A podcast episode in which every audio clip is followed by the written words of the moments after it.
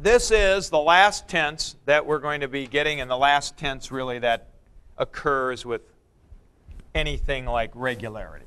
And it is the pluperfect, or pluperfect comes from the Latin plusquam perfectum. I know you are happy with that. And that means more than perfected. Pluperfect, yes, like you. Pluperfect is the same as past perfect. It's the same concept. PLU, perfect, is the same as past perfect. All right. Now, how do you make the pluperfect? Let's take a look, and we'll go first, like I always do. We go to the middle passive forms first, then go to the active. Let's do that again. All right? Here is the perfect. Lelimai, lelisai, lelitai. Note the return of psi. See, you did miss this when you were gone. All right? Leli, metha, leliste, and lelintai. All right, that's the perfect. Now, bits, let's do a little supposing. The pluperfect is the past time version of this state. And we'll talk about that a little bit more, but I want to get on to the morphology here that we had time for this. All right, what do you think we'll do? All right, there's the first thing. We will augment it because it's taking that state into the past. What else will we do? Put secondary endings on, which are the standard main. Bobby? Saw. See? No contraction. Return a saw. Ta. Metha. Stha. And unta. Let it be known at 1025 we had the sneeze today. All right? Elelimain, elelisa, elelita, elelimatha, eleliste, elelinta. That is essentially your forms for the pluperfect. What did I do? Augmented it, put secondary endings on. All right? Now, what about all that mumbo jumbo we went through with the consonants and all that? Well, all that is exactly the same. And don't forget, if you take a look at my, psi, tai, methoste, and untai, that you actually have the same consonant here. So all that stuff with gutturals, labials, and dentals, it's all identical. Nothing changes. Now, what do you suppose happens here, Bits? If we've got something like a consonantal stem, and let's take proso. So let's do this form here for the third plural. Peprog menoi isin. That was they are accomplished or made or done or something like that. Yeah, maybe we'll use let's let's use one that's a little easier meaning wise. Let's say persecuted. De de og menoi I sin. So they are in a persecuted condition. Now, if we wanted to do this in the past, what do you think we would do?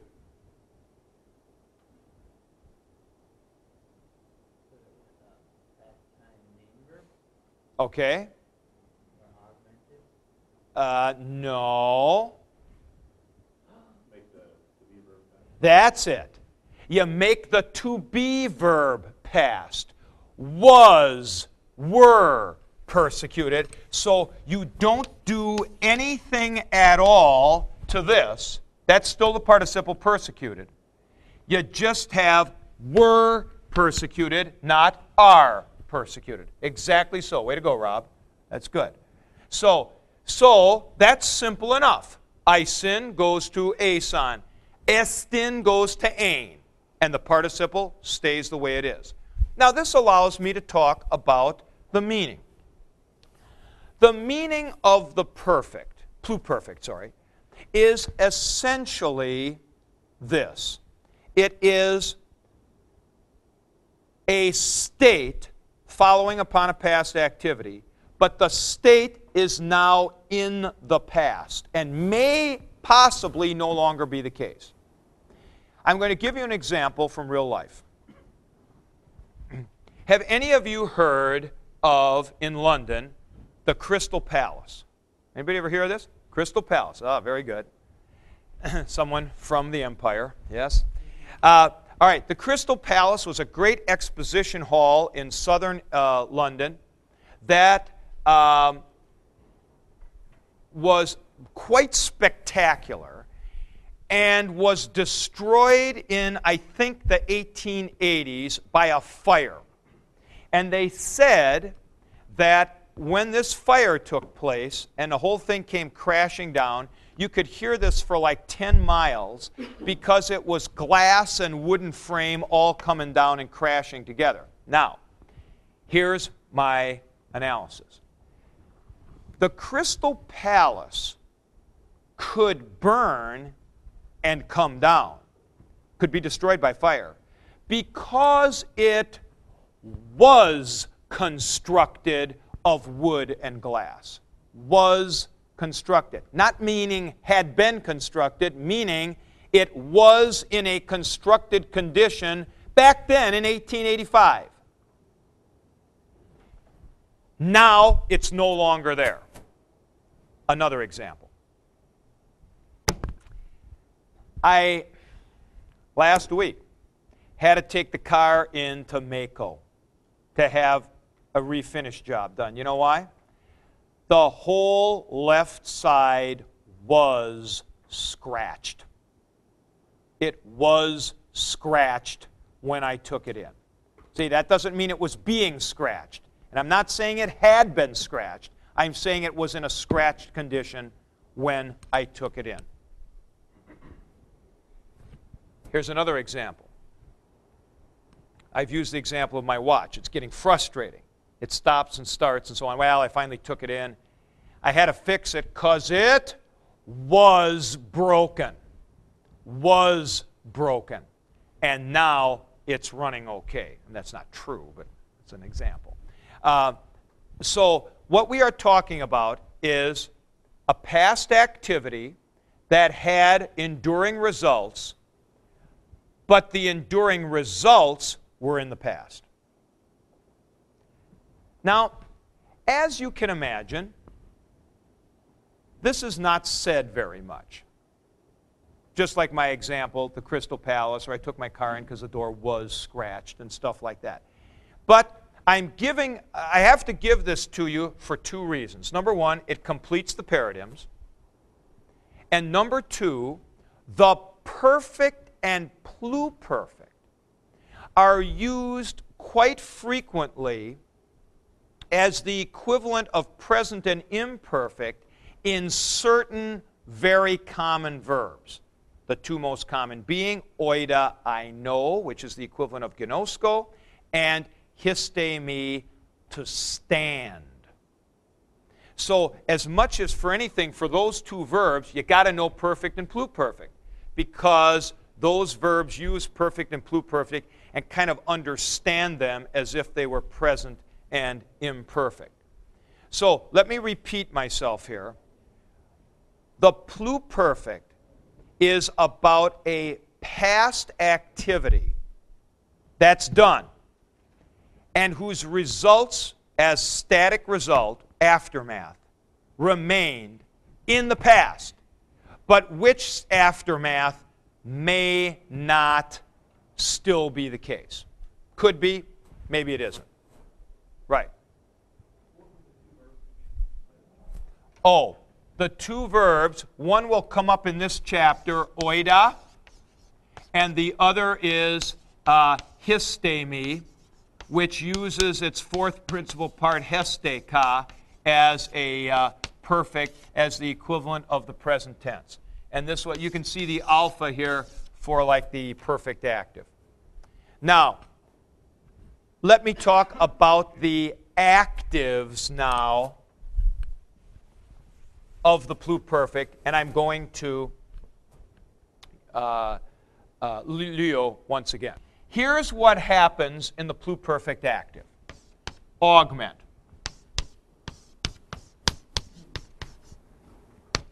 If this were a perfect world, this is what you'd have. Elelikon. You would have that alpha connecting vowel and you'd have a secondary ending. In fact, you get the secondary ending. But they use this odd diphthong in the connecting vowel position. I'm, i will explain this here in just a second, but that is one thing that you're going to have to uh, come to terms with.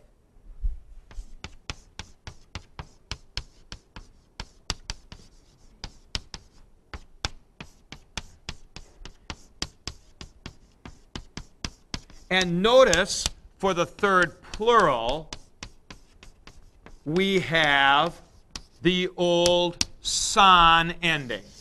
The old san, third plural ending, like elutheson. Or, in the verb to be, ason. Now let me draw the lines here. Whoops.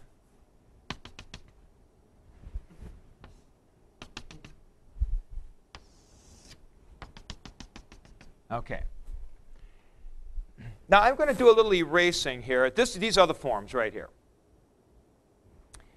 In classical Greek, these were not the forms. In classical Greek, that connecting vowel situation was different. This is what it was.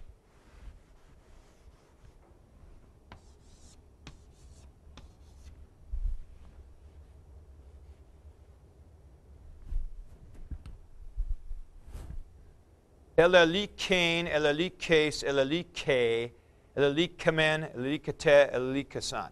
Now, I think what happened here is by the time of Christ, eta and epsilon iota were pronounced identically as e.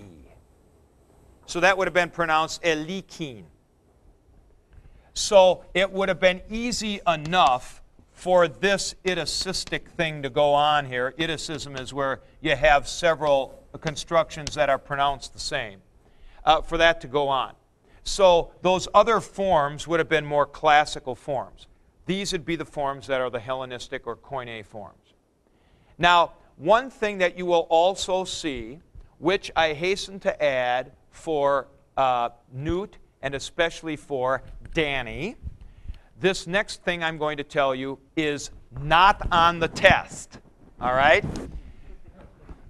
But you should know it because it will actually show up quite a lot in the New Testament.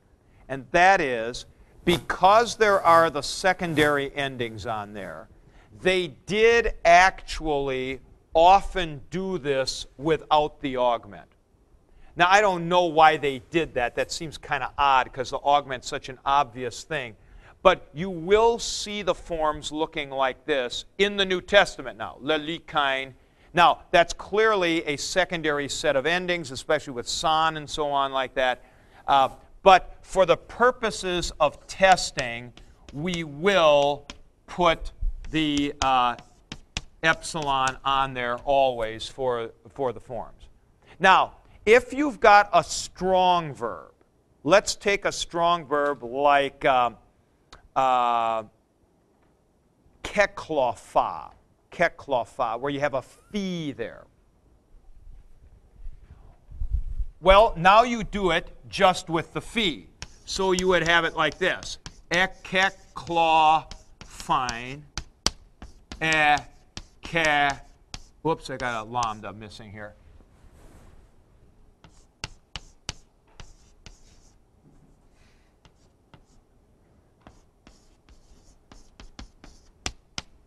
Like this.